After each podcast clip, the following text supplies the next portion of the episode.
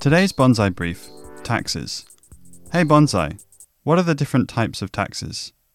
Tax is divided into two major groups, which are direct and indirect tax.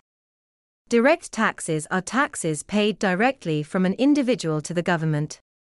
A value added tax is a tax added to goods and services purchased, which is paid for by the final consumer. Some examples of direct taxes are income and corporation tax, while examples of indirect taxes are value added tax and sales tax. So when you buy any item from a business, a value added tax called VAT is added to the cost of that item. Some other examples of direct taxes paid in the UK are capital gains tax, which is tax on profits from the sale of property, and inheritance tax, which is the tax levied on inherited property. We will explore this topic more in future episodes, so subscribe to this podcast to never miss a finance tip. Thanks, Bonsai. Bonsai Money is brought to you by moneyforyou.org. Visit at Bonsai Money on all socials.